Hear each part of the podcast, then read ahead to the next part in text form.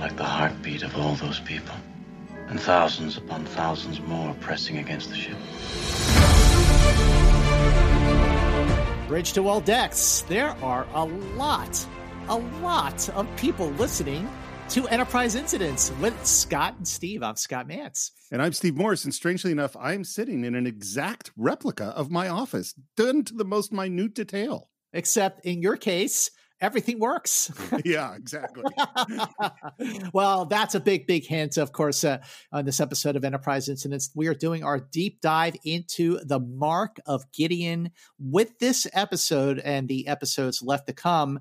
Steve, can you believe that we're we're down to the last eight episodes of the original series on our journey through that series on Enterprise Incidents. I can't, and it's you know it's weird. It's weird to go like, oh, okay, we're gonna be done with that. I know soon. Yeah, it's weird. Oh, you know, just like following the arc of the show, the beginnings, finding their feet, hitting their stride, hitting their peak, and then tapering off and being on the other side of the arc. I feel like that's certainly the case with with going episode by episode.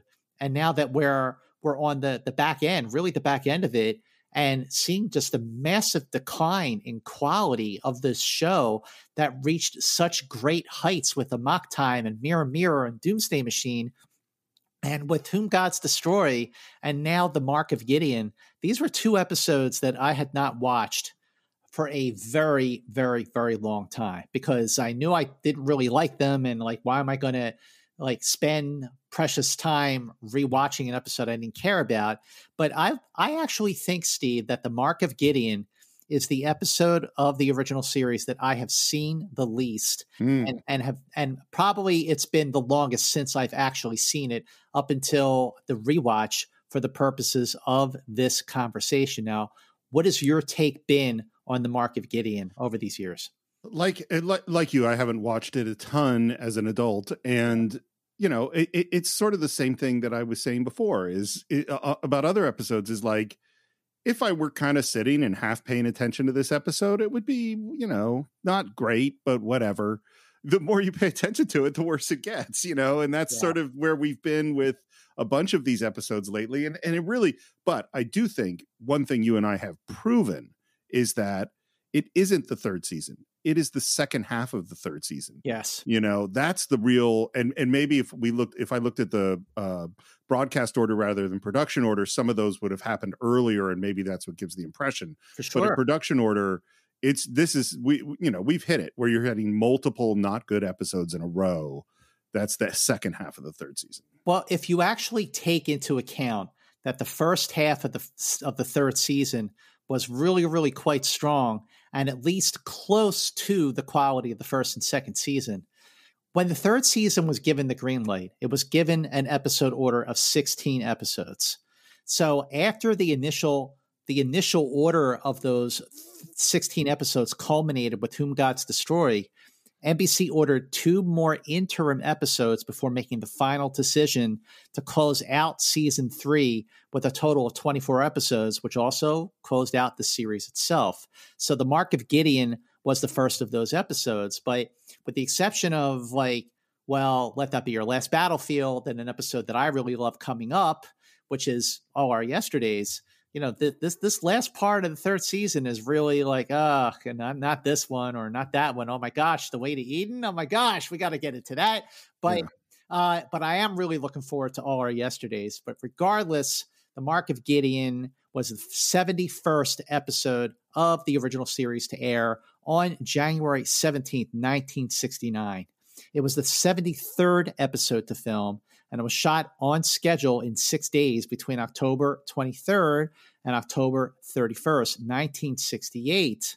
The total cost for the, the Mark of Gideon, Steve, is $166,416, hmm. which is almost $12,000 under budget. And watching this episode, you could see yeah. really, you know, they, they did not they did not splurge at all, and even the you know the uh, the score was tracked. So so just overall, my feeling about the Mark of Gideon is that boy was it daring, and the first time that a broadcast television series took on the controversial topic, the provocative topic of overpopulation.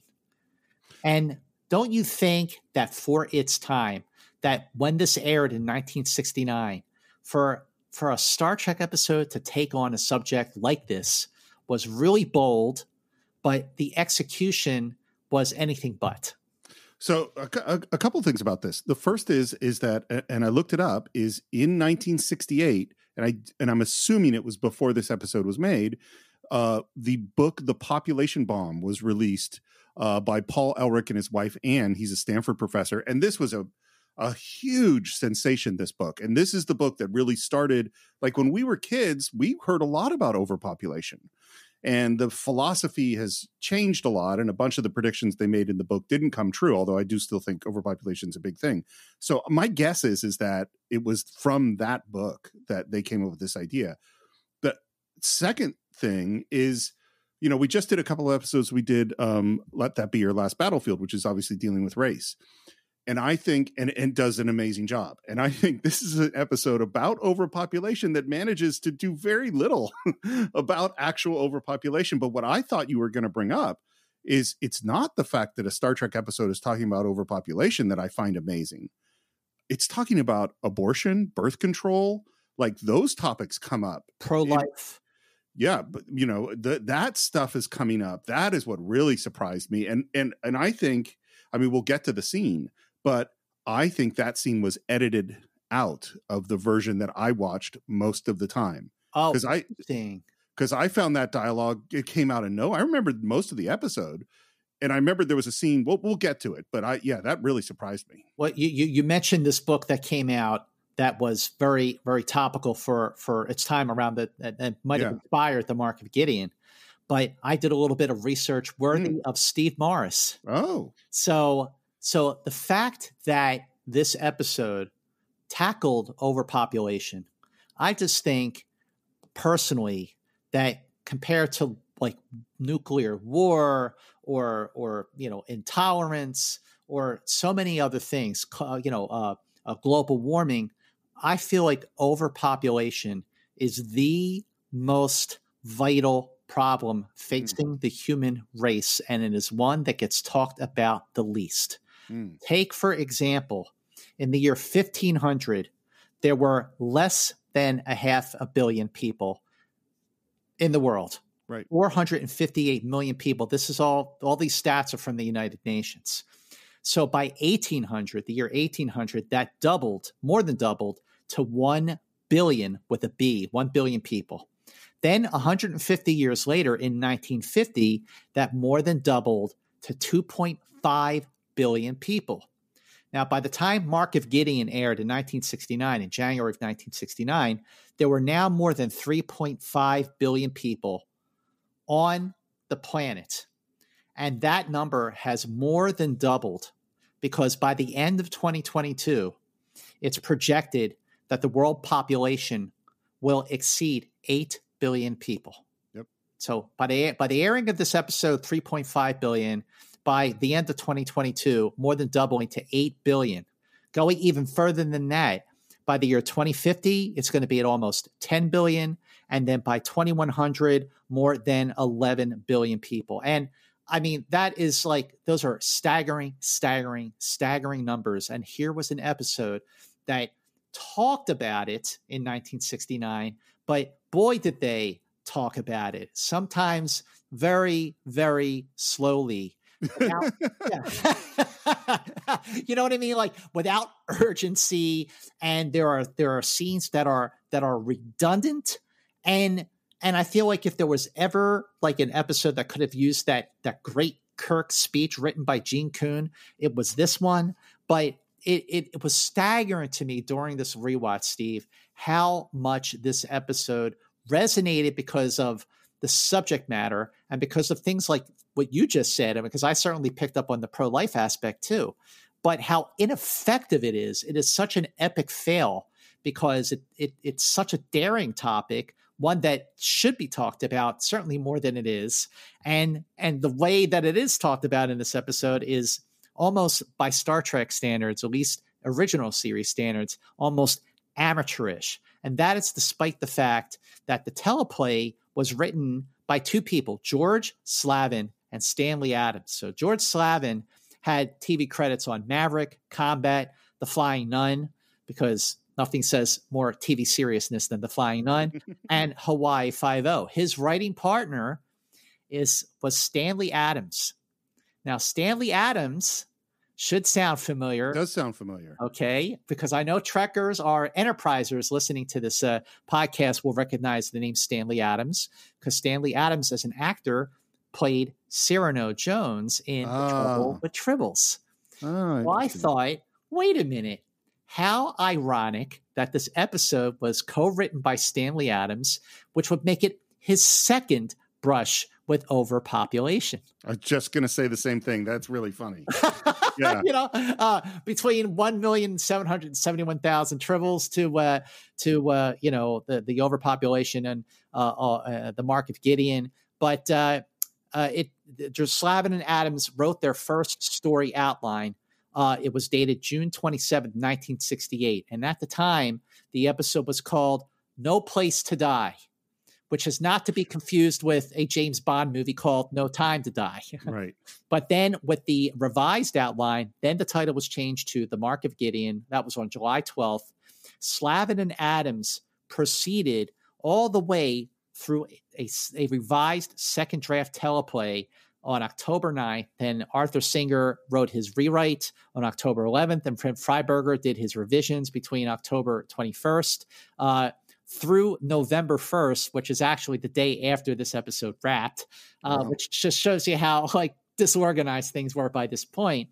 Uh, but this is the fourth of five episodes to be directed by uh, Jud Taylor. And uh, like I said, the score was tracked. But, uh, you know, I'm sure there was a lot going on around this Ac- time. That was better than the episode itself. Uh, yes, I at least one thing, a couple things maybe. It wasn't the heaviest uh, news week. Uh, as you said, it's October 23rd through the 31st of 68. On the 23rd, it was the last mission of the fastest plane in the world, the X-15 rocket plane, flew to which uh, Chuck Yeager flew. Uh, he wasn't flying this particular flight, but it went to Mach 5.38, and that was its last flight. I was going to ask you I, that that rocket that that jet sounds familiar. Is that the jet that he flew at the end of the right stuff? I believe that it is. Yeah, yeah. I know that he set a whole bunch of records uh, in that plane. The first one he flew, I think, is the X2, and that's what he broke the sound barrier. in. Right, the glamorous Glennis. Yes, very excellent, excellent memory. On October 25th is the first live performance of a little band called Led Zeppelin. Ooh, Yeah. Uh, and it was at Surrey University. can you imagine being like at Surrey University when Led Zeppelin takes the stage? That I must know, have been right? awesome. Uh, on October 31st, you know, uh, recently we were talking about how Nixon wanted the war in Vietnam to continue because it was better. He felt it was better for him for his election. We're getting right up to the 68 election now because it's October 31st. It's coming very soon. Johnson announces that things are going really well at the Paris peace talks and he orders a complete cessation of all bombardment of North Vietnam. This is five days before the election. And suddenly Hubert Humphrey starts catching up. So it sounds like both sides are manipulating the Vietnam War in order to get it to their advantage. Wow. And that is all that's going on in the world. That's all I have. Uh, I think things were much, much busier on the on the planet Gideon. but you wouldn't know it when you watch the episode, would you? Um, so, uh, do you want to get into the show? Let's do it. All right. So we're orbiting Gideon. There's difficult treaty negotiations, and basically they said, "Look, only one person can beam down, and that is Captain Kirk." And the one thing we hear is that we've heard it's like a virtual paradise down on Gideon. I shall be interested in hearing your description, Captain. You won't have long to wait. Okay, remember this moment because Kirk says you won't have long to wait, and only Spock is in the transporter room when Kirk is about to beam down. I bring that up because that's going to come back later in the conversation. Well, I, I'm glad you brought it because the thing is, it, the line doesn't actually make sense, and it, they they put it in here to make that moment that's going to happen later. And as you say, the moment doesn't make sense either. It's like it- it's just bad writing. It doesn't make Um, sense now, and it doesn't make sense later, especially when we get to the later point. I'll tell you why. we confirm our coordinates it, all of this is kind of taking longer. We have no extras. It's just Mr. Spock. He beams down and then he reappears in the exact same spot on in an empty transporter room. The the first thought I had by the way is because spoiler alert, this is not really the Enterprise. This is a fake Enterprise.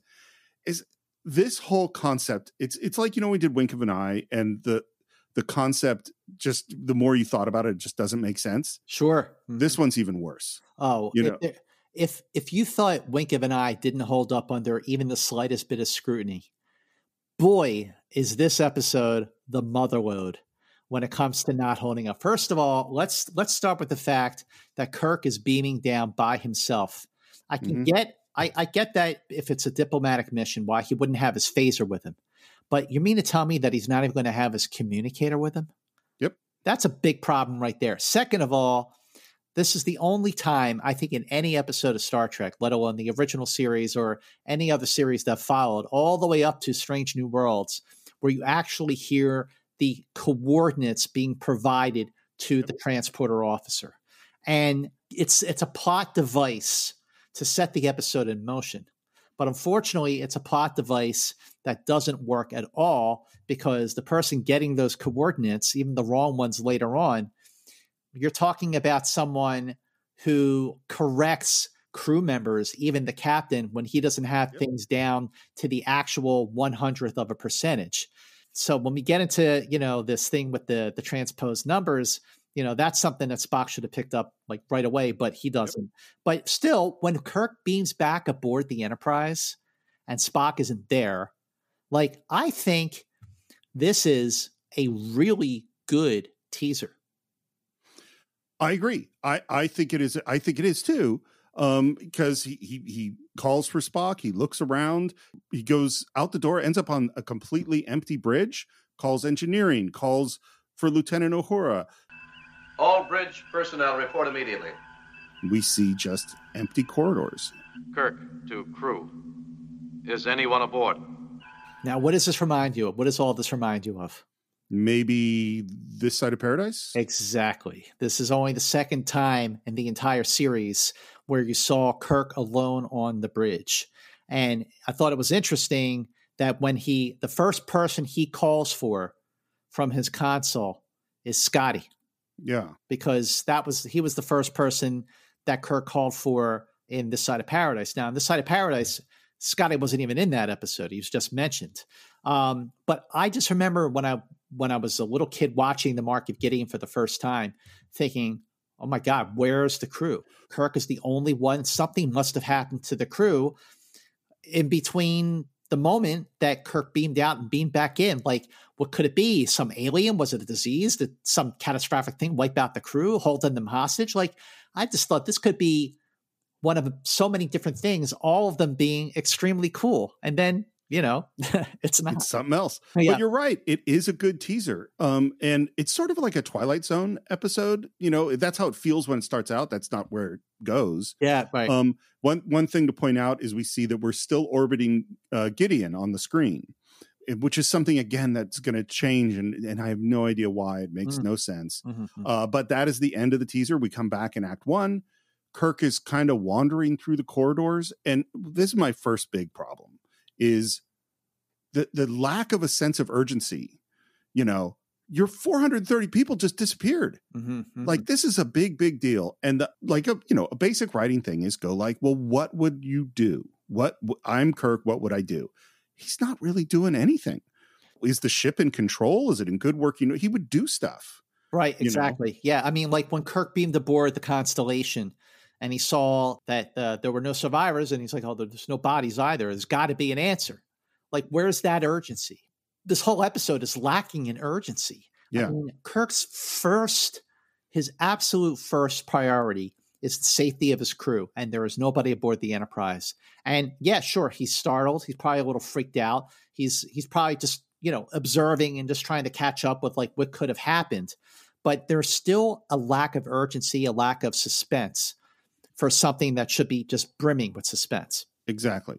And we hear not in a captain's log, but in voiceover. The one thing that is obvious is that I suffered a memory lapse during which time I bruised my arm. It is causing me some irritation. So I think that's a, it's just a terrible idea because what was cool about the teaser was he literally beamed to the same place. Mm-hmm. Now he knows that he lost, and later on we hear that it was nine minutes. Well, that means he didn't beam to the same place. You know what I mean? Like Right. that means something else. It actually ruins this idea. It's a stupid idea anyway, but it, this makes it less good.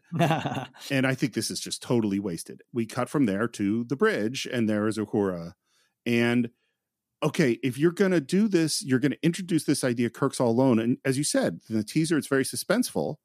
Well, now you just ruined it. yeah. Like, it doesn't come at a moment that's exciting or thrilling. It just is like, oh, I guess it's not what we thought it was. All right. Like what if what if this episode was structured in a way where where you are spending the first half of the episode with Kirk alone on the Enterprise, trying to figure out what happened to him, what happened to his crew, not in that order, obviously what happened to his crew first. And then maybe by the time you get to the end of Act Two, there's some I would be reveal right? Where you some some big reveal where you're back on the Enterprise with Spock on the bridge, and it's it's the full Enterprise.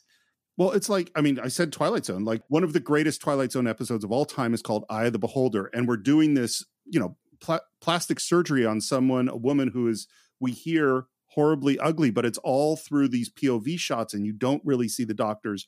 You don't really see her until they take off the bandages and they go, oh no, it didn't work. I'm spoiling a 50 year old episode of television, but sixty. 60 probably. They go, oh no, it didn't work. And then we see that she's beautiful and that all the doctors are hideously ugly. Mhm. And it's like that is that kind of a twist at as you say at the end of act 2 where we go, "Oh my god, this is totally different from what I thought." Would have been super exciting. Like like a Gene Coon twist, uh, uh, where where the episode completely flips over, like he he did so many times in like Devil in the Dark and Metamorphosis, and even even in Let That Be Your Last Battlefield, which he just wrote the story for. The flip being that oh these guys just don't like each other because it's a race thing, not because really of anything else.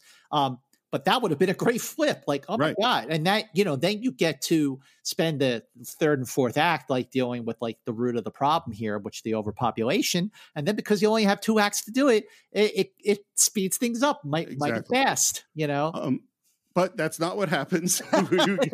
We're on the bridge of the Enterprise, and the ambassador from the planet Gideon is calling and says, "Where's Captain Kirk? We thought you were transporting him down." And they're like, "We we sent him down." By the way, Chekhov is standing next to Spock, holding like a clipboard. It is just weird. I don't know what he's doing there. He's just standing there. Well, well, that, Um, that guy, the ambassador, Ambassador Hodin, is played by Hmm. David Hurst. Uh, he was on TV shows like The Man from Uncle, Mission Impossible, Dark Shadows. On the big screen, he did uh, really notable films like Hello Dolly, Kelly's Heroes, and The Boys from Brazil, which is an Hmm. incredible movie. But boy, is David Hurst, or at least his character, Ambassador Hodin, irritating. Beyond irritating, and even Spock is irritated with him. Well, eh, this is something I wanted to bring up is that one of the weird challenges in writing or and in directing is like let's say I want to show boredom. I want to show these characters be really bored or really frustrated or really irritated. You want to convey that th- emotion to the audience without having your audience feel irritated, bored and frustrated. you know, I mean like you want you they could feel that a little bit, Yeah. but you but you want it to be really interesting and captivating even though this character is really ir- irritating that is not how i feel i just Yeah. feel irritated yeah. you know You know, and not, not just because of this. I mean, you know, the irritation proceeds for so many other reasons that we'll we'll get to. so spock is saying look we beam the guy down and they're saying we don't have him and they're talking about the coordinates and then we get into like you know has spock called them a liar and they get irritated and And Spock keeps referring to the ambassador as Your Excellency, and every time he says the words Your Excellency, you can see, you can almost see Spock like gritting his teeth uh, because he's getting, uh, you know, starting to get very irritated. You know, which is very un-Spock like. But this this moment, they're passing the buck. You know, Hodin keeps passing the buck back to Spock, saying, "Well, you know, should have beamed down. He's not here. You you can look for him. You know, like like first of all, it's a big fat red flag right there. I mean, there's no way that Spock would just sort of stand by. I mean, this, this planet isn't isn't even a member of the Federation yet. here's my question does Spock ever believe that this guy's telling the truth? No, I don't think he does. I don't think there's any reason to believe he's telling the truth. Right. I mean, the you know the transporter's working. You know, like it- it's just so. eh, But he's behaving as if he's giving some credence to the guy. Like Spock's behavior doesn't quite make sense here. I request permission to beam down to conduct the search for our captain. Permission denied. Your Federation must be aware of our jealous tradition of isolation from all contaminating contacts with a violent nature of planets of other star systems. Your Excellency, the wars between opposing star systems no longer prevail in our galaxy. I'm like, really? Yeah. Do we, where, did you? What about Day of the Dove? Like, what? Like, I mean, yeah. like, what about the balance of terror? Yeah, sure. I mean, there seems like there's a lot of. I mean, yeah, you have a treaty with the Klingons, but it doesn't seem to be working that well. I mean, Not yet. Of course, we shall institute a thorough search. In the meantime, Mr. Spock, I suggest that you look to your machinery. and he signs off. And Spock says, We must acknowledge once and for all that the purpose of diplomacy is to prolong a crisis.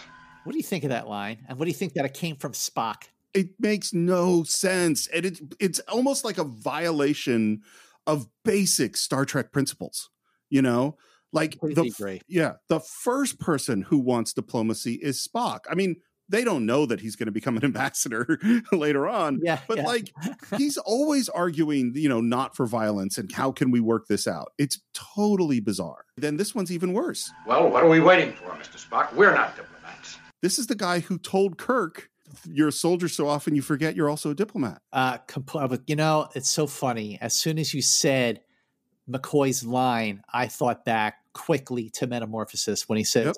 "You forget you're a sol- you're a soldier so much, uh, you forget that you're also a diplomat. Try waving a carrot instead of a stick."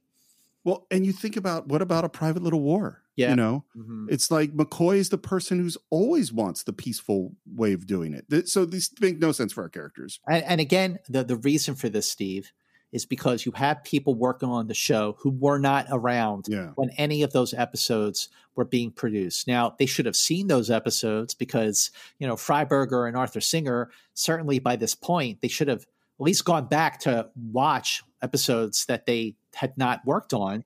So they like so they get it, but they didn't, and it shows in the writing. Um, and, and it continues to be weird uh, with this talk of diplomacy. And what we do here is that the planet is shielded, so they can't actually search it. They're only dependent upon the coordinates from them. Are there any uh, other possibilities? They are endless, Mr. Chekhov. Which is a good Spock line. Institute a sensor scan, 360 degrees, one degree at a time. You going to scan space for him? But, sir, that could take years. Then I suggest you start right away. Yeah. the thing is, what he doesn't say is it's obvious that this ambassador is lying. Why would they want to kidnap the captain? You know, like this idea we're going to search space. He doesn't believe, he shouldn't believe that Kirk is in space. A- Absolutely. I mean, this is where the episode feels just stretched out, padded, redundant. Like the, it's filler. It's filler. Where's where? Let's cut to the chase here All right. I mean, uh, either either one th- uh, do one of two things. Either either hold off the big reveal that Kirk is actually not on the Enterprise till a later moment to build that suspense up, or or get to the heart of the matter. But but all this talking and standing around and the passing the buck with Hodin and Spock and Spock back to Hodin, it's like let's go, come on, Does this episode ever remind you of a taste of Armageddon, by the way? Boy, that's night. It's night and day in terms of execution, in terms of talk about urgency and action uh, and vitality. Uh, how, why do you think it does? So I think it's mostly because the ambassador has a beard and kind of there's like a similar thing. And there's Oh. also a woman who's willing to die for her planet, you know, and a culture that we don't quite understand. And the ambassador is lying to the Enterprise about what's happened to Captain Kirk. And the Enterprise is trying to figure out, you know, what do we do? And and it's like, but a taste of Armageddon, it's all it's just as you said, it's all exciting and thrilling and action packed and thought provoking. And this is none of those things Yeah, exactly. you know um we're back to kirk again he's just walking around he doesn't seem to be doing anything and there we see this woman kind of spinning and dancing and enjoying the open space we learn this woman's name is Odona. She's played by Sharon Acker, who was on TV in shows like Encounter, Festival, It Takes a Thief, Marcus Welby, MD, Cannon, The Rockford Files, and Galactica 1980. But on the big screen, she was on the 1967 film Point Blank. She played Hmm. Lee Marvin's wife, and she was also in the early 1980s uh, teen exploitation horror thriller Happy Birthday to Me. Oh, I remember that movie. Yeah, yeah, that was a good one. Yep. Um, it's But those- horror movies, not my thing, but But but those early 80s horror movies like like uh what was it uh My Bloody Valentine oh yeah, yeah, yeah. and Terror Train, Prom Night. Uh, I loved all those movies uh, just because they were so cheesy. I was I, I I was just too easily frightened. I never I never liked horror movies. I can't imagine Yeah. Steve Morris being frightened of anything. I have a very particularly when I was a kid, just a really active imagination. And so I would just run through I would my my mind would circle on oh things. wow, wow. Yeah, I, I I don't think I'm easily frightened of real things. are, there, are there any are there any moments from any of those early horror films that when you watch or think about those moments today, they still scare you? Um, so I will tell you the scariest horror film I didn't see as a kid is the commercial for The Exorcist. When the when the Exorcist commercial came on TV, I hid behind the couch. Like I was so scared of it, and that whole concept. I didn't see that movie until I was 25. You know, and it is a great film, but it still freaks me out. Like we did it on the Cinephiles, and it just it freaks me out. Yeah. The, you know, when I was when I was uh, 13 and I saw John Carpenter's The Thing, Mm. you know, that movie was a bomb when it came out on June 25th, 1982. Of course, now it's a classic. Everybody loves it. It's one of the scariest. I, I think it holds up incredible. But the scene when the dog goes into the cage with the Oh, other yeah. dogs and turns into the alien and and like starts to infect the other dogs. I mean, I know it's make believe. I know it's just practical visual effects and everything, but I was rewatching the thing just recently because it's been a while since I'd seen. it. I'm like, oh my god, this movie's amazing. But that moment just took me back to when I was 13 years old. I was Yeah. 13 years old for a split moment, and I was getting really upset watching the dogs get hurt. You know, Um, but needless to say, this is not a horror movie. Why did you bring me here? What are you doing on my ship? Is this entire ship yours? Not my personal property, but I'm the captain. I just have to dispute Kirk's comment. It's not my personal property. How many times have we heard Kirk say the words, uh, "Get off my ship," or Yep, or good "Release point. my ship," or or "Don't worry about me, just protect my ship." It is his. The Enterprise is his. In fact, not only not only does did he use those words so many times, but he even stole the Enterprise in Star Trek Three. The Enterprise is his. I agree. You have totally persuaded me. Um, and then, a really weird moment, he grabs her, You're hurting me, Captain. Kirk, I'm sorry. James Kirk. like he grabs her so hard he's hurting her. Why? Like, why in that moment? Um, and then the throughout this entire episode, the way that he talks to her and the questions that he asks her make no sense. Like there's so many things where he should be asking her things and he's not. Well, Um, what I mean, like he should be cutting to the chase. What? Who are you? How did you get here? Where's my crew? Like, where'd you come from? I mean, like, like he's just taking his time with it. Like, it's almost like Jud Taylor said, "All right, Bill, we got 49 minutes to flesh out here. So Yeah. take your time with the dialogue." Well, and he's asking her some questions and she's having trouble remembering. And and so here so first of all, is she actually having any trouble remembering anything? No, I don't think so. No, no, This is an act. not. This is an act. Yep. It's a really weird act. Like what? And well, let me I was debating when to ask this question, but I'm just gonna ask it right now. Why are the people of Gideon doing this? What's their what are the, what is their goal? The goal is to get Captain Kirk to say stay on the planet so he can infect the population and people can start dying off and they'll they'll have better control over the population and bring paradise back to their world. And why? Yes, I agree with all that. Yes, that's exactly it. Why build a fake enterprise? But well that is where where the plausibility goes out the window. Like first of all, why build an exact replica of the Enterprise just to fake out Captain Kirk? Second of all, next to Scotty, nobody knows the Enterprise like Kirk. Kirk knows the ship like the back of his hand. And no matter how much someone is going to build an exact replica, Captain Kirk is going to know pretty damn fast wait a minute, this is not my ship. This is uh, something's going on here. Like at this point in the episode, he sh- still should not believe that that he's even on the Enterprise. He should know. Come on, like Spock knew right away. So so let's separate out these two things because I think I totally agree with you. But I want to go back to why they did this because in we know that he got knocked out for 9 minutes and they stole his blood and infected her. So that's done, right? Does she need to spend any time? And they kind of have this thing of, oh, we want him to fall in love with her. But it's like, why don't they just have him be unconscious, you know, while she gets sick? Like, why do any of and the the, the ridiculous insanity? He could just have her in a room with her. Or You know- or once once you have once you've taken Kirk's blood and you've infected her with it, You're Like- done. just let her let her free among the people. Like like what? let nature take its course. You don't need to hold Kirk there anymore. Well, if you took some of his blood, infect 50 people with it. Yeah.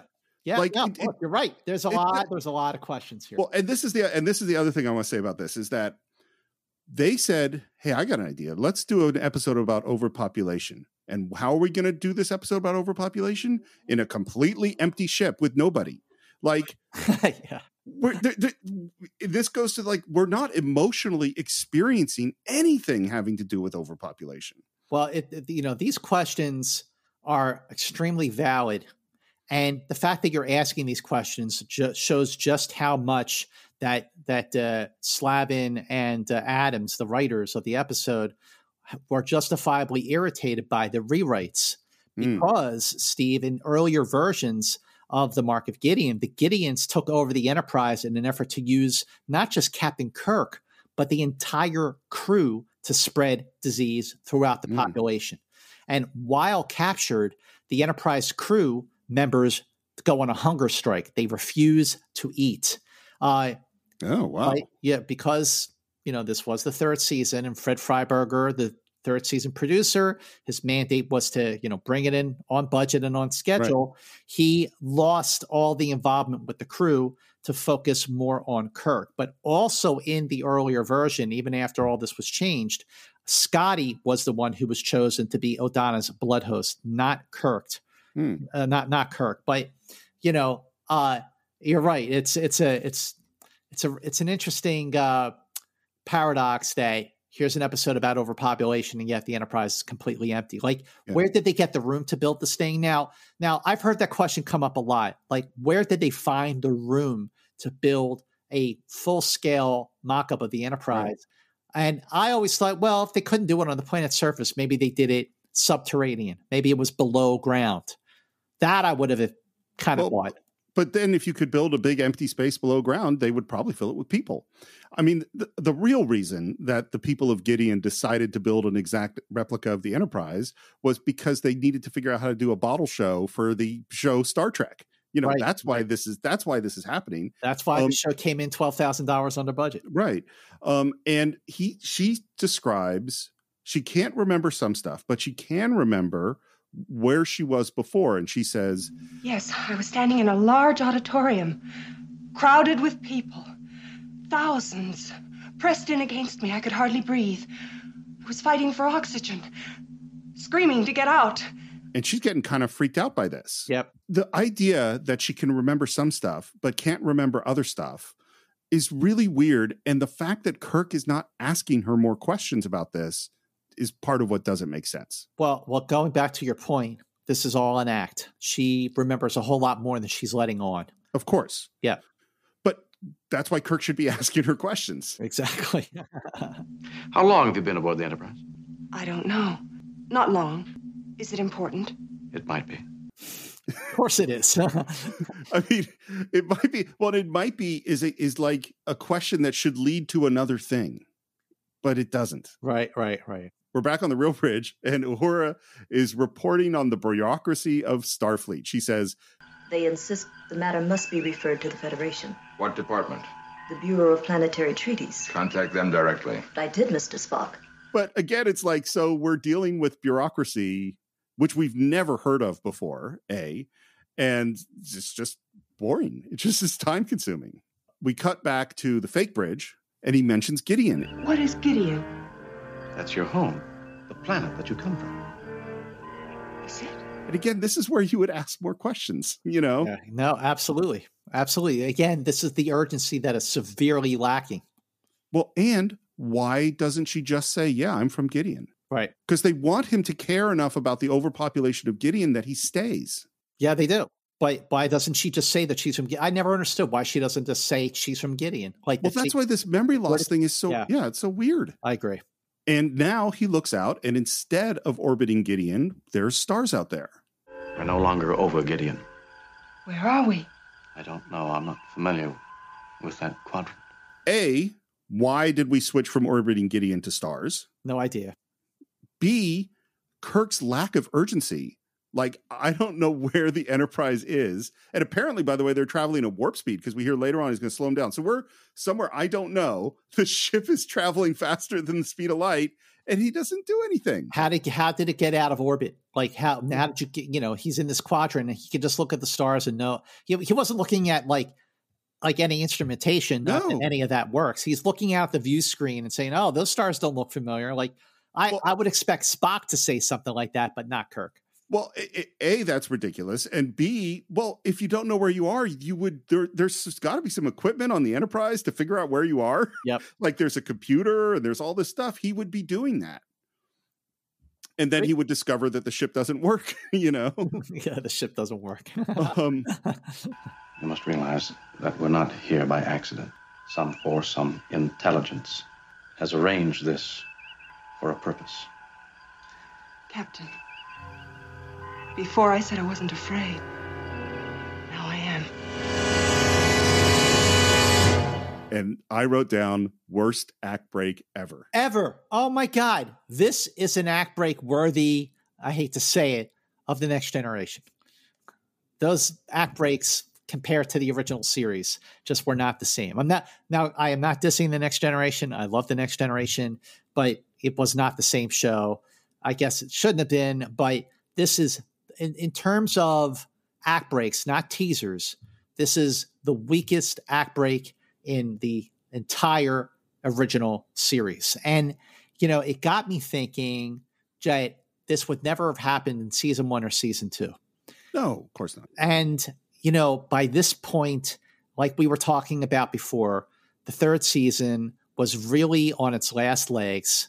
You had all the creatives who made Star Trek what it was are completely gone. Even Bob Justman was gone by this point. So I was looking up some interviews and you know, hearing some of the cast members talk about the problems and especially the latter part of the third season is really interesting. So in a 1974 interview, DeForest Kelley said, the third year was not a good year because there was too much going on. Problems with the network, thinking we were going to be dropped, bad time slots, a kind of internal revolution took place, so to speak, and it began to show. Now, George Takei, on the other hand, said, despite our setbacks, despite the poor time slot, and despite the low rating numbers that started to come in, confirming our worst fears, the cast members threw themselves into each script with the same dedication as before. The scripts may not have been what they were the previous two seasons, but the integrity of the performers remained unchanged episode after stressful episode. Now, this last quote, Steve, Okay. I'm going to say what the quote is. I want you to try and guess who said it. Okay, here it is. In the third year, William Shatner held the show together. By that time, he had the power to change things in the script. When a script wasn't up to snuff, Bill would say, Come on, we have to do so and so and so and so. He had that power. Leonard did too. But Leonard was more interested in protecting the character of Spock. I think Bill was more interested in the series. So here's a quote praising Shatner's dedication in the face of unbeatable odds. Now, who do you think said these very praiseworthy words about Shatner? So first of all, it would be hilarious if it was Shatner. no, it's not. But uh, uh, I, I, I would.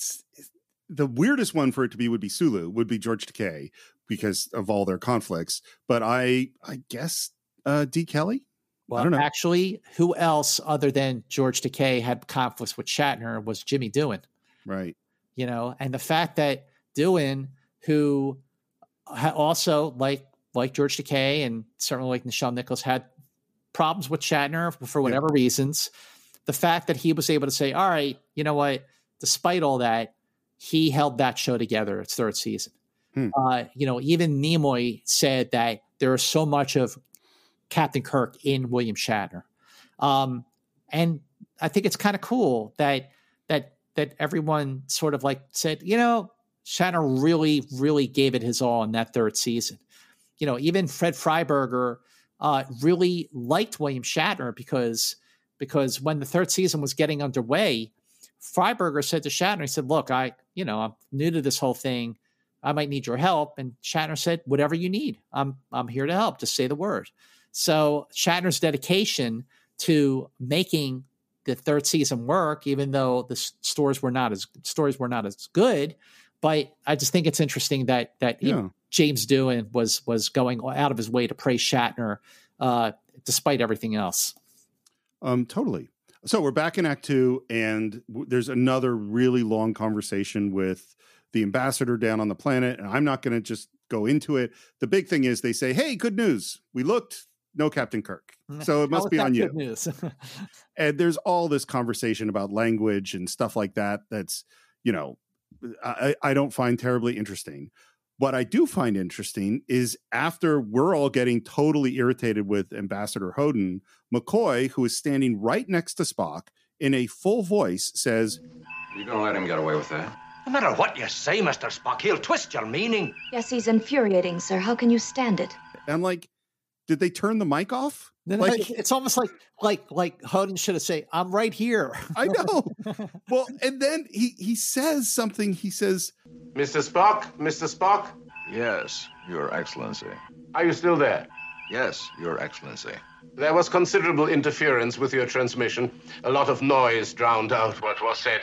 So, did Hodin hear what they said or not? I think he did. I think he. It's just like he must have. It's ridiculous that also, they would say this. Also, isn't it like for all your senior officers to sort of question your authority in front of uh, uh, an alien? yeah. Uh, isn't that insubordination? Well, it, well, and yeah, and stupid, and and you know, it's like Captain Kirk's life is in danger here, right? And you're going to piss off the guy that's like probably holding him captive. I'll not take that, Mister Spock. That transporter was in perfect condition. I guarantee that myself. Transport me down right this minute, and I'll prove to those gentlemen.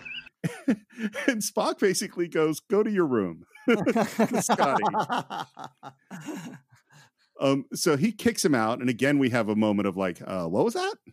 The ship's engineer was explaining that the malfunction, which did exist, has now been repaired. We would appreciate an opportunity to test the equipment. I therefore request permission to beam down to your council chamber. Why would he say that? He just said it was our fault.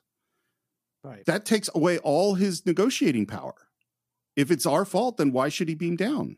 This this whole exchange, we're now in the middle of Act Two, and we're still we still have this uh, bickering going on between Spock and the ambassador.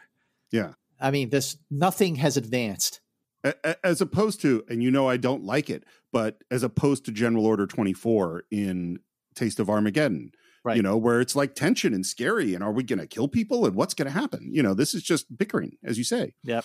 Um and we finally come up with hey we fixed the transporter so i'm going to beam down. And they say great but we're going to beam someone up. Do I we want you to beam someone up. And they give him coordinates. And this is again as you say Spock should a recognize the coordinates, and they probably are in the computer. Like you could see that they're not the same, right? Right on the transporter, and but we don't mention it at all at this time. But Spock does know it later on. I mean, listen, as soon as the coordinates were given, those the last three numbers in this case being 709, whereas before they were 079, Spock should have immediately, with a snap of a finger, said, yeah wait a minute, hold the phone. And uh, a, another reason that Spock is out of character in this episode, uh, he should have totally picked up on that right away. Yeah. Well, and and the thing is, the then and we also don't have a moment where he does pick up on it. He just later on knows it. So did he pick? Maybe he did pick up on it now. It it just doesn't. It's not tracking. Um, and then they say, "Hey, the transporter works," and he goes, "Yay! You can't beam down." right. Yeah, we changed our mind. Yeah, sorry about that. However, your request will be taken up at the next full session of Gideon's Council. And then on the Enterprise view screen, we see a close up of him pushing the button to turn off the thing. And it's like, how does the Enterprise view screen seeing his, a close up of his fingers pushing a button? Doesn't make any sense. So he's gone. Let's just establish that we are a little, little more than halfway through the second act. Yeah. What has, how has the story advanced? Whether it's on the bridge of the Enterprise, the real Enterprise, or with or among you know between Kirk and Odona. Like like the only thing that has advanced the story at all is the appearance of Odona dancing through Yeah. the, the corridor of the fake Enterprise. But otherwise, we're no further along, and you just feel that this episode just is just dragging its feet. Well, be, this is what I mean by like your story contains boredom or frustration. You don't want your audience to be bored and frustrated. Right. You know, like I'm just going, oh, what's going to when's when's something going to happen? You know. Absolutely. Enterprise to Starfleet Command. Enterprise to Starfleet Command. Captain Kirk here. Red priority. Red priority. Isn't it in working order? It seems to be. And again, this goes back to your point of Kirk would know that this isn't the Enterprise. I mean, he should take one look. First of all, he should have picked up as soon as he beamed aboard. The first, you know, he's still in the transporter room, looking around, going like, "What the hell's going on here?" Let me ask you this question: Do you have a favorite chair, like the chair you watch TV from, or the couch that you sit in all the time? Of course, I do. So, if you sat down in that chair and the cushions weren't exactly as squishy as they normally would, wouldn't you notice it right away? For sure, for sure, absolutely. So, like, what? So, like, he should have the moment he should have sat in that chair, in the captain's chair, he should have said, "Not my chair. This is not my chair." Right? not my chair. What is it? Some like authentic replica? I mean, there's just no. It's just I know we'll, we'll move on, but there's no way they could replicate this in a way that can fool Kirk. No, and I mean, well, I mean that's a whole other thing. Like, forget about just finding the space to do this. They're not even members of the Federation. Nobody on Gideon knows anything about about the Federation, about a starship, and they're able to build a replica that fools Captain Kirk. Not buying it. Uh, well, yeah, I mean, and there's like, I mean, if he went into his quarters, are his clothes in the drawers? You know, like there's just no way that they could pull this off. Right. What did you do? Took the ship out of warp speed. Out of what? Space terminology. We're no longer moving faster than the speed of light. I've trimmed down to sublight speed until we find out where we are. So you've been letting the ship just fly faster than the speed of light. You have no idea where you are. and only now did you say, hey, maybe we should slow down. Instead of what he should be doing is going, we have to go top speed back to Gideon. Right. That's got to be where my crew is. Right. Like, you know, go back to Gideon. You know, and again, he can't recognize that the ship is not actually slowing down or wasn't actually traveling at warp speed. So quiet, so peaceful. And it's beautiful. And he looks at her and says, Yes. Yes, it is. Very, very beautiful. this is where I check out. I mean, I checked out for a lot of reasons already, but his crew is gone and he's just going to give up on that because he's just going to be interested in like like checking out Odona now. I mean, at least in at least in wink of an eye, he was he was faking it to an extent. He Uh, manipulating her. Right, yeah. was manipulating her because he was trying to get the Enterprise back. You're not seeing any of that here. And I mean, they seem to be telling us that he is genuinely attracted to her. And even by the end of the episode, kind of genuinely in love with her, which we have no reason to believe that's the case. And this is, you know, so we talked about before that, man, you know what? Kirk isn't nearly the womanizer that he gets, you know, blamed, that he gets called today. Right. Uh-huh. This is the kind of episode where it comes from. You, there's, he- his crew is gone and you're just going to flirt with this woman? Like, what the hell? Absolutely. Right, right. Totally. We get in this thing of can we stay here forever? And it is cute. Well, let's see. Power, that's no problem. It regenerates. And food, we, we have enough to feed a crew of 430 for five years. So that should last us. And he's just like going to be content with hanging out with this with this woman on the uh, an empty starship for the rest of his life, like you know, doing whatever We, we know what that whatever is going to Yeah. be. Like, I just don't think Kirk would do that. That that's totally out of character for Kirk, and it's just one of a couple instances in the latter part of the third season where Kirk acted completely out of character compared to his his dedication to his ship and his crew and everything we've seen so far. The other one being Requiem for Methuselah. It's so funny. My my my what is in fact the worst episode of Star Trek? It just kind of keeps shifting. I obviously hated who who gods destroy. I certainly don't like this for a different set of reasons. Yeah, yeah. You know, True.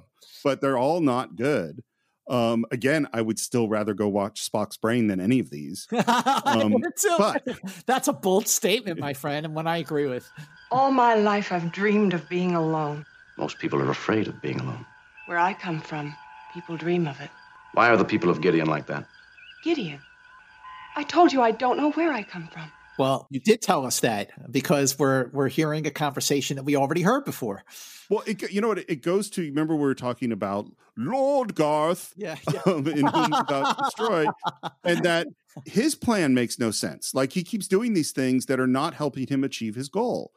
Her memory loss thing. If the goal is I want Captain Kirk to care about my planet, then the whole memory loss thing doesn't help you. Right. It has no purpose. Um, and then there's this moment where she she says, I want to ease your feeling of dread, your fear that all your crew no longer exists. which is a mean thing to say, A. And then we have this music sting, and Kirk has this big reaction. Like, you haven't already been thinking about that? I mean, it's, Yeah. you know, that you had to have her say it. What makes it so impossible to be alone? Because there are so many of us. So many. There is no place, no street, no house, no garden, no beach, no mountain that is not filled with people. Each one of us would kill in order to find a place alone to himself. He would willingly die for it. What they are saying is that the problem with overpopulation is one of space. That really isn't the, I mean, it could eventually become the problem with overpopulation. The problem with overpopulation is one of resources. Mm-hmm, you know like so if you wanted to make a show about overpopulation it's about water and food and pollution and energy and all those things that Oh. those are the problems Tho- those are are the problems. And in 1798, Thomas Malthus published an essay on the principle of population, which predicted that on a global scale, the human population would outgrow its ability to feed itself. So even around the turn of the century, 1798, you had people already thinking, wait a minute, what happens when the population exceeds its ability to feed itself? And that is the issue that you're talking about. By the way malthus is one of the guys that leads to darwin because malthus says that populations always expand beyond their ability to support themselves and then they retract because they don't have the resources and that's part of why darwin goes and that's how why they evolve um, p- by the way part of the reason that malthus was wrong and malthus i think has been kind of disproven in some ways Uh-huh. um, but part of the reason that he's wrong is that and part of the reason that the population bomb things didn't go that way is the invention of different kinds of agriculture that we're able to feed a lot more people with a lot less land and that's part of why our population has boomed so much but we still have limited resources you know sure You come to kill. and then there's a hard look and then he says Odona, have you come to die? and she starts to cry how does he come up with that No idea. I have no. Wait, wait, did you come to die? What? I don't know. I don't care. I only know I'm here. I only know I'm happy. and then they kiss. And there is a big music sting. And then as they're kissing, on the view screen behind them, suddenly there are all these faces. This freaked me out as a kid. It yeah. freaked me out as a kid. It freaked me out as Yeah. a kid. I mean, this is one of the few moments, one of the only moments that that actually was very effective. Like seeing all those faces on the screen. Yeah, no, it really did freak me out. Kirk doesn't see it. There is no, I, I'm not even going to ask the question. There is no reason why these faces show up on the screen at this moment. Exactly. Like why why reveal themselves? Yeah, why? It doesn't make any. You know, why did why are we not orbiting Gideon anymore? Why reveal these faces at this moment? It just makes no sense. But it did creep me out. Yeah, um, and that is the end of Act Two. All I have to do is find a medical kit, and I can completely cure this. Cure? Yes, the irritation will be gone. What will happen if you do not find one? Will you become sick and die? and she's kind of excited by the principle, you know. Yes, totally. And then Kirk seems to discover. Do you know? I don't even remember how this happened. I have a theory, and maybe you'll. And I'm curious if this is something that you have. Is I think the voiceover where he talks about losing nine minutes and where he talks about how he got that wound was added later. That maybe that's what Fred Freiberger was writing the day after they were shooting.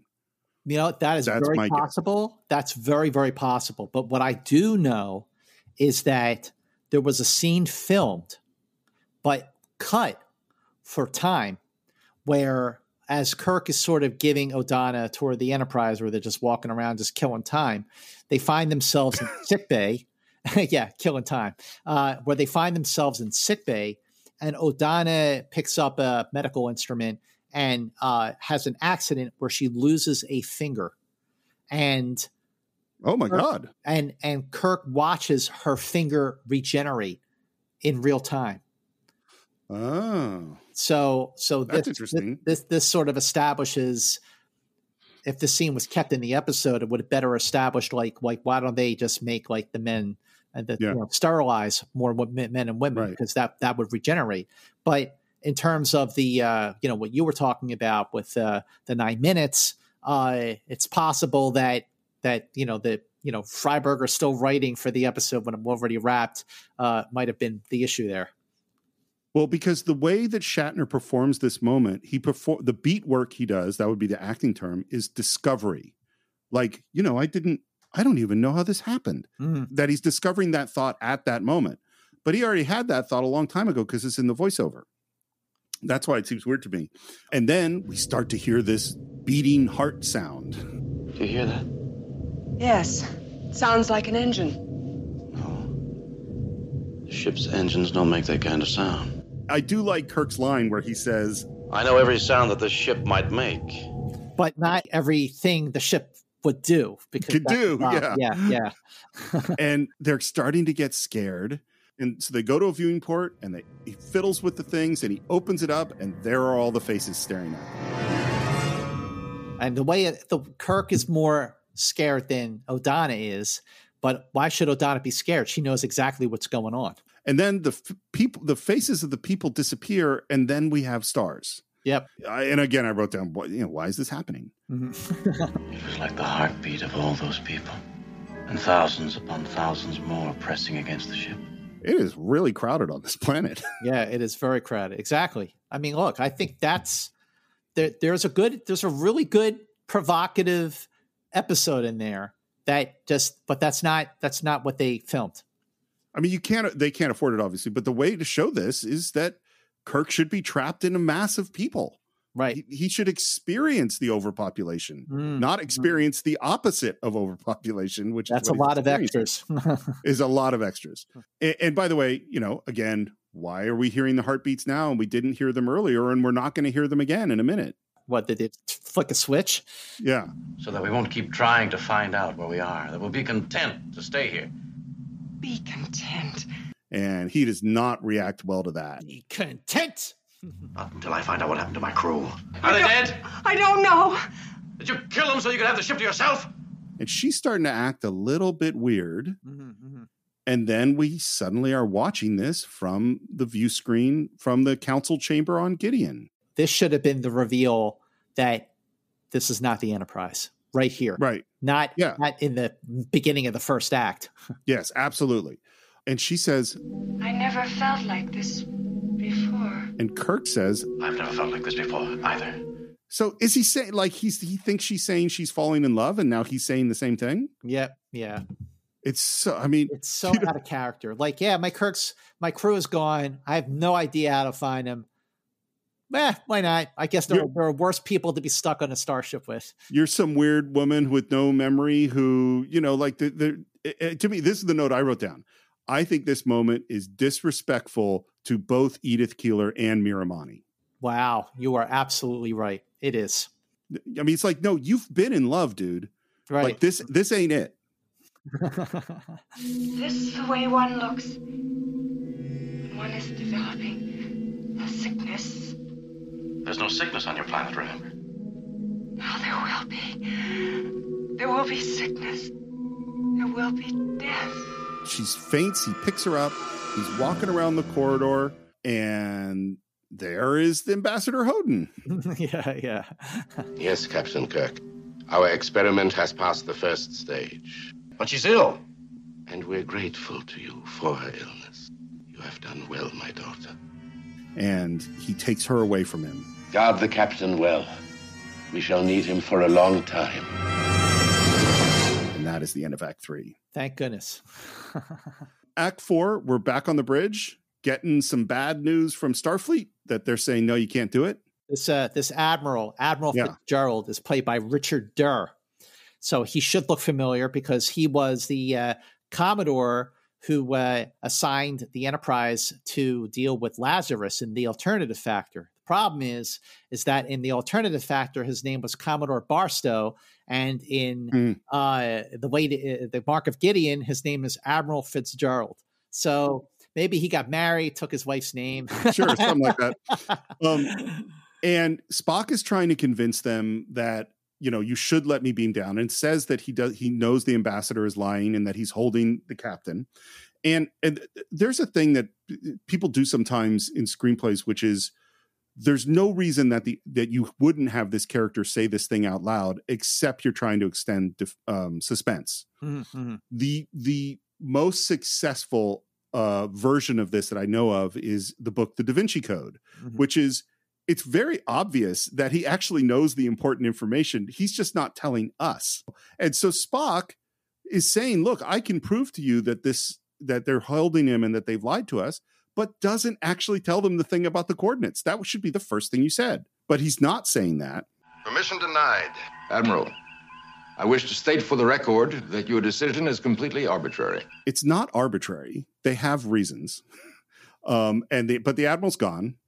Now we cut to her, you know, she's in bed and talking to her dad about her death and what's going to happen. What is it like to feel pain? It is like, like when you see the people have no hope for happiness, Father. You feel great despair, and your heart is heavy because you know you can do nothing. Pain is like that. Now, there's a moment that, had the episode worked, would have been really, really effective. Like, Yeah. it really would have been like, wow. Like, can you imagine? Can you imagine feeling that way about death and pain? Because we're not engaging in what the episode's about. Mhm. We're not experiencing emotionally the overpopulation. We're not experiencing what it is not to have pain. We're not experiencing what it is to feel pain for the first time. You don't know what she may have. But we do. She has vegan choriomeningitis. oh, Oh yeah. well, at least at least she doesn't have xenopolycythemia. Yeah, that's true. Because that doesn't have a cure. Whereas this, Kirk had, and they cured it within 24 hours. Yes, our Prime Minister learned about you during our negotiations. That's why we brought you here. Your blood provided the microorganisms which infected her. It's just like the most ridiculous plan. But, but let me ask you a point: like, what kind of a burden would you feel knowing that your blood was taken without your consent to infect the population of a race, so that half of them could die off and the other half could breathe again? I mean, like, I, I that would not sit well with me. I'd be pretty messed up by that. Yeah, no, I agree. It is a weird thing. Uh, it, it's just, you know, they could have just asked for the blood. Like, or what why didn't why didn't the federation kirk through the federation uh offer to repopulate the the species on on other planets another so that- planet. or yeah yeah there were other there were other things that could this is a really weird plan to do this thing. and then Kirk decides to fight them. It's a pretty good little fight. You know, throws a guy in some action. Yeah. yeah. Uh, but it doesn't work. They grab him. You're mad. Oh, we are desperate. And then on the Enterprise, they say, I don't understand how Starfleet can deny us permission to beam down to search for the captain. This lack of belief of it's like, no, this is a diplomatic mission with a planet we've never been to, and you're in something like the military. The idea that this idea that we're shocked that they're giving us orders is doesn't work either. Right. Unfortunately, I must violate a direct order from Starfleet. That's the best possible decision you can make, Spock. I'm with you. I'd be curious to hear what how Ralph would have staged this because it's really static and boring the Yeah, way it- this is staged. Uh, yeah, for sure. And finally, we get to him asking for the coordinates and exposing that the coordinates don't match. Mhm. Finally. And by the way, when Scotty repeats the coordinates back, he he he recites them off the top of his head. He's not reading anything. Oh. You know, Oh. uh, like he he remembers what the coordinates are, but he's not like looking like a clipboard or anything. But yet, no one at this point, not even Spock, was a uh, Spock who like should immediately recognize that the numbers are transposed. But again, another aspect that just does not work. because he was saying to the ambassador that he can prove that they they took Kirk, and it was obvious then that he knew, but didn't say it. And if Scott, if yeah, you're right. If Scotty is, doesn't even have to read it from something, he should know too. I was given two different sets of coordinates. Yep. Mm-hmm. I shall beam down at once. Mr. Scott, you have the con. And McCoy wants to go with him, and Spock says no, Well, in that case, it's the worst possible decision you can make, Spock. which is kind of funny. And then he says, This will not take long. Isn't that just about what Captain Kirk said before he left? Kind of, but here's the thing: how would Scotty know that if he wasn't in the transporter room? Well, and uh, so I think it's this is why I think it's doubly bad. That's totally true. It's that's bad.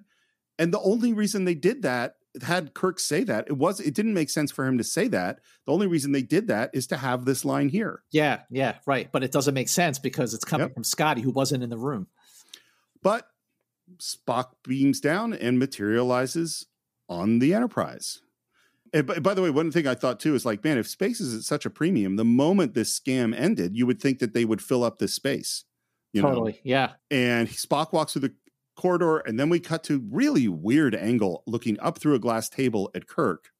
And this is the scene that I think I wasn't in the edited version that I saw growing up, or, or I think it Oh. was in there where he's just saying, you know, but but doesn't go into the stuff about sterilization, birth control, and and basically about abortion because they go right at this stuff. Yeah, they do. I mean, like, like look at this example of a TV series in 1969 when it aired, talking about pro-life, sterilization, abortion, and yet the episode is just bad.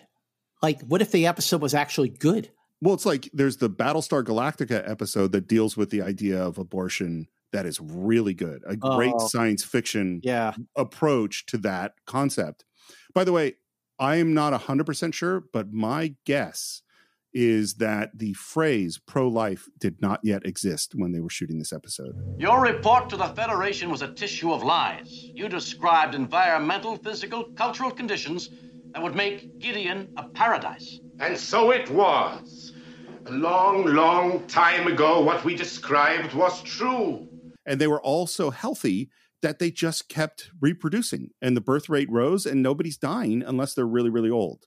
Then why haven't you introduced any of the new techniques to sterilize men and women? Every organ renews itself. It would be impossible. He says, well, then let's have some contraception. It's just so weird. It's like, so Kirk is like pitching, you know, condoms and birth control to this. It's really Yeah. weird. Yeah, yeah. The people of Gideon have always believed that life is sacred. If population has gotten as bad as it is, this, I just, I don't believe that. You know what I mean? Like that they would let their planet go so nuts. And the whole thing they're doing is to kill people. That is what they're literally doing right now. Yeah, that's right. So they're violating exactly the thing that he said is the most important thing to them. Well, let me Um, ask you a question. What what if this was Earth we were talking about? Like what Yeah. if the population was so bad, like like what I examined at the top of this conversation, where we lost the ability to feed feed ourselves and to provide for ourselves, and that global warming has made even water very, very scarce, less scarce as it is in California right now because of the drought. What if this was Earth we were talking about? How do you solve that problem? So, Scott, I have worked very hard to avoid making a, a statement on any particular political side throughout this entire show. I don't know that I can answer your question without revealing that I'm a bleeding heart liberal, you know, because we are facing all of those things. And what I think is going to happen is that the wealthy com- countries are going to continue to steal resources from the poor countries. So there's going to be a lot of problems. And the poor countries are getting going to get hit by climate change much more than the rich countries are mm-hmm, mm-hmm. who have used up all the energy and and actually have taken more out of the earth than anybody else. And personally, I have no problem with serious, serious birth control to reduce the population. Uh, I mean, but that's that's the only alternative. Yeah. I mean, really is. So, so they're down now. Every I'm not that everyone probably didn't know where my politics were anyway, but there now it's fully out there. We are incapable of destroying or interfering with the creation of that which we love so deeply. And it's like, no, you're not. You're literally killing your daughter right now. Mm-hmm. Like that is obviously not true. The virus you need is very rare. Who will provide it? You will stay. Your blood will provide it. If they're going to force Kirk to stay, there was no reason to build the fake enterprise. There was no reason to do anything else. They could just put Kirk in a jail cell. Right, absolutely. I do not offer my life for this purpose. I have many plans. like so he's like, I got I got other things going on. I got other stuff to do. I mean, like it's just like, boy, did this episode need Gene Coon. Well, and, and, then what we hear is that the hope was that my daughter, that you'd fall in love with my daughter, and then because you loved her, you would wish to stay, even though she's going to die. You know, and it's and by the way, the fact this is part of why I think it was a mistake to have Kirk really attracted to her, mm-hmm. right? Because he shouldn't be falling in love with her. Uh, Spock is on the bridge, touches one button, and says, "Exact duplicate." The Enterprise. so it took him like 30 seconds, you know? Yeah, it, it, which is 30 seconds longer than it probably should have taken it, but that's okay. Scott here, Mr. Spock. I am speaking to you from the bridge of the Enterprise. You're where? yeah, exactly. and and then there's a really weird bit of, of dialogue because McCoy says, Is it in orbit, Mr. Spock? In orbit, Doctor. In a manner of speaking, Gideon is in orbit and the ship is on Gideon. I mean, come on. You got to be kidding me. That's his response. well, and it's like, and again, it's where's the urgency? If you have time to make that statement, shouldn't you be going, where the hell's the captain? You know? Yeah, yeah totally. and then we hear as he's walking away to look for the captain, he has a log, which basically tells us almost everything we already knew, but then also says, It is my intention to locate the captain and warn him before the experiment reaches its conclusion which logic indicates means the end of the captain's life as he knows it. Very dramatic. so uh, Kirk is in with Odona, begging to bring McCoy down. Even if she lives, her blood will provide the same serum you'll need as mine would. No. Her death at so young an age will let the people know for certain that our life cycle can be changed. It is the symbol that will bring forth the dedicated young volunteers. The serum in their new blood will change Gideon. And I wrote down, wait, you're going to kill all the young people? That's what it sounds like he's saying. Sounds like that's what he's saying. Yeah. Like, why not kill the old people? uh, I mean, I don't know. um, and, and, and you know, and all that all that talk about life from before obviously is BS because she's like, yeah, we're going to kill a whole bunch of people. And I asked you to make our journey last forever. It began here. And it can continue. If only you'll allow me, I can cure you. So it's not just that Kirk loves her; it's that she loves Kirk, and it, I just don't believe any of it. I, I don't buy, buy the love yeah. uh, at all, and I completely agree with you that Kirk falling in love with Odona so quickly, and then you know later what we see what we see in uh, Requiem for Methuselah is yeah. totally a betrayal of Edith Keeler and Miramanee. You're absolutely yep. right. And it almost looks to me like she dies. By the way, in that moment, yeah, it looks because like because she like puts her head back yeah. and puts her in the bed. Uh, Spock comes around the corner. We get an FSNP. We get a kind of nice move where he waits for the other guy to punch and tosses him down the hall. Kind of cool. That, Um, that that guy that he tossed down the hall was Jay Jones, the stunt guy who uh, uh, stepped on the rock in uh, the apple and and uh, you know big one went, on- to, went in, to uh, the hospital after Apollo sent him across the Yeah. set. Mr. Spock, we have a patient for Dr. McCoy. Have Scotty beam us up. And we end up at sick bay, and hey, she's alive. She's alive. McCoy does it again. And she's and Kirk is smiling at her, and she says, How can you bear to look at me after the way I deceived you? "Yeah, exactly. Oh, yeah. how can you? You get off my ship. That's know, we- where he should say, "Get off my ship." Aha! So it is your ship. exactly. well, it's like you know we said in uh, "Let That Be Your Last Battlefield" that maybe Kirk is sometimes a little bit too nice to people that mess with him and take over his ship and do terrible Great things. example. It's a great example. Like, no, yeah, you did lie to me, and you did actually plan on you dying and me being trapped on your planet, killing off half the population. Yeah, I'm a little mad at you. I'm a little pissed. Yeah. Yeah, but instead he's just smiling at her and looking at her and just really happy. You are a gentleman, Captain Kirk. Thank you, man. You are no longer needed on Gideon. I can take your place there. And he seems bummed because he's clearly in love with her. And then it's later on, we're walking through busier corridors. As crowded as my planet is, I could wish for it to hold one more person. That's okay. It's like, no, thanks. we have romantic music, and she says, I will miss you, James Kirk. And that is the end of the episode. Again, uh, not only was that that other act break the weakest, this is the weakest ending Yeah. of an episode. I this is an episode they just I'm guessing that Arthur Singer, the story editor, and Fred Freiberger, the producer, they probably took their cracks at it after Stanley Adams and the other guy did their passes at it and just went, I don't know how to save this thing. I don't know. I, I don't know what to do. I don't know how to make this episode better. But we're out of time. We got to put this in front of the camera. So let's just hope for the best. And what they got was one of the worst. What what what did other people think about this episode? Well, I'm glad you asked. So George Slavin, who co-wrote the screenplay, said, "Well, I was 50% happy. I only know what people tell me, and that is that they are entertained by it. Really? But what could have happened if I would have sunk my teeth into something more real? I would. It would have been much more entertaining." Then Fred Freiberger said, One of my pet themes is overpopulation, and I thought this was a good idea. We were taking a shot at something fresh and gutsy, and it worked out pretty well. That one was also shot entirely on the Enterprise. So if we had to do the show under those restrictions, we had to come up with some good stories, and that one worked. Okay, Fred. Okay, Fred, whatever you say. And then Sharon Acker, who played Odona, said, The Mark of Gideon marked a special show for me. William Shatner and I are both Canadians and we're old friends. When I walked onto the set of Star Trek, Bill and I had not seen each other or acted together for 12 years. We enjoyed the reunion, and I think that special feeling shows between Captain Kirk and Odona. Now, as much as I don't buy Kirk's love for Odona, I do think that Shatner and Sharon Acker actually like have good chemistry together. But I don't think this episode works.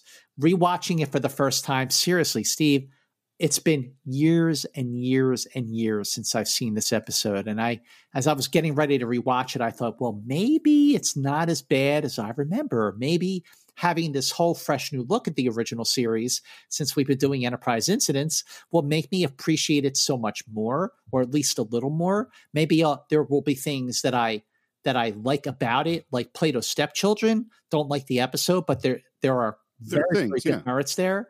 Um, no, not happening. Uh, I just don't think it works. And there are things there that, if fully realized, would have been a topical episode, topical in 69, topical in 2022 and beyond, much like the way Let That Be Your Last Battlefield was topical in 69 and topical in 2022 and sadly beyond. But unfortunately, it just doesn't happen. Yeah, I, I, I the, the biggest thing to me, and obviously we've we've beaten on this episode quite a bit, so I hope people find that enjoyable. But it's that our characters are not acting in character. That's the biggest thing. Right. Is that Kirk is going to fight do everything he can, go to the last possible extremity to save his ship and his crew, and nothing is more important to him than that. And that Kirk is not here. Exactly. Spock and McCoy are not acting in character. You know, we're just it. it, it yeah, it's it's funny. since You said this a few episodes ago. These these people, it's like seems like they never watched the show. Mhm. You know, Yeah, it's true. It Yeah. feels like it because you don't have anybody left who was Yeah. there when the show was really great. Yeah. I mean, like, can you imagine the balance of terror, Doomsday Machine, Mirror Mirror Kirk showing up in this? He wouldn't he would have done none of these things. Absolutely. Yeah. Yeah. It's it and I think, you know, when when I was younger, much, much younger, uh, so much younger than So much younger than today. and I was watching this in the rotation on on the channel 17 in Philadelphia. You know, if this came across, I had to watch it. Of course. That that or nothing. But over the years, you know, between VHS and DVD and Blu-ray and streaming, I watch the episodes I like or really like or love. This is not one of them, and it's not one that I miss. And not watching it doesn't make me feel like I've missed anything in the in the arc of the original series. Agreed. So that's our thoughts. We'd love to hear your thoughts. Check out Facebook, search for Enterprise Incidents, enter incidents on Twitter, Enterprise Incidents on Instagram. Most importantly, we'd love you to subscribe to the show wherever you get your podcasts. And please, if you haven't already, leave that review on Apple Podcasts. It really does help us out. We there are people who are literally finding this show every day, and the reason they're finding it every day is because of people posting on social media, saying that they like the show and leaving those reviews. It really, really is helpful. And if you want to support the show, we would be very grateful for you to go to the show notes and right on top, you'll see a link to Anchor where you can support the show for as little as 99 cents a month, as much as 9.99 a month. Think about it, t- think of it as a tip jar. 99 cents is a lot cheaper than a movie or those streaming services or anything else you're paying for, and it really will help us keep going with the show. So is Uh, nine ninety nine, by the way.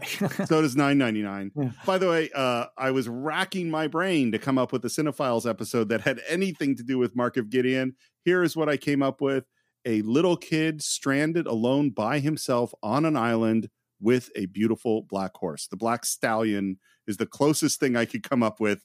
Being it alone in an empty space is a beautifully made film uh, that we did on the cinephiles years ago. And if you want to reach me you can do it at sr morris on twitter sr morris one on instagram. How would they reach you scott? Uh, they can reach me at Movie Mantz on Twitter and Instagram. And Steve, I have to ask you because Yes. I was going to ask you about the Cinephiles, about if there was a a Mark of Gideon themed episode that correlated to the Cinephiles, and I thought you were going to tell me Soylent Green.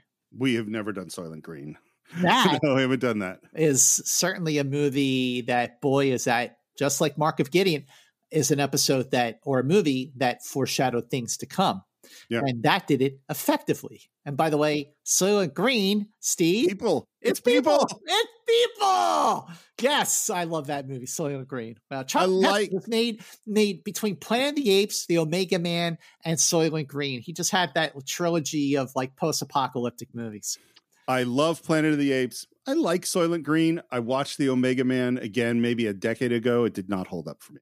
I Am Legend is good, but yeah, you're right. Omega Man doesn't do so well. Uh, but yes, you can follow me on Twitter and Instagram at Movie Mantz. Like Steve said, please leave a review on Apple Podcasts. We love knowing what you think, and we love reading what you think when you go to our Facebook page, Enterprise Incidents, because we engage with our enterprisers quite a bit and make sure that you share enterprise incidents on your social media platforms. So, like Steve said, people are discovering us every day. And with your help, more people can discover enterprise incidents. Start from the beginning, and that will give them a whole lot of catching up to do. And hopefully, they will enjoy doing that because we hear from a lot of people who do enjoy doing that. So, Steve, we got through Whom Gods Destroy, we got through the Mark of Gideon. Next time on Enterprise Incidents, we have an episode that is an improvement, certainly, certainly more action, more entertainment. I wouldn't say that's a great episode, but by late third season standards, it'll do the trick. Be with us next time for The Lights of Zetar. The Lights of Zetar is next on Enterprise Incidents. Until then, keep going boldly.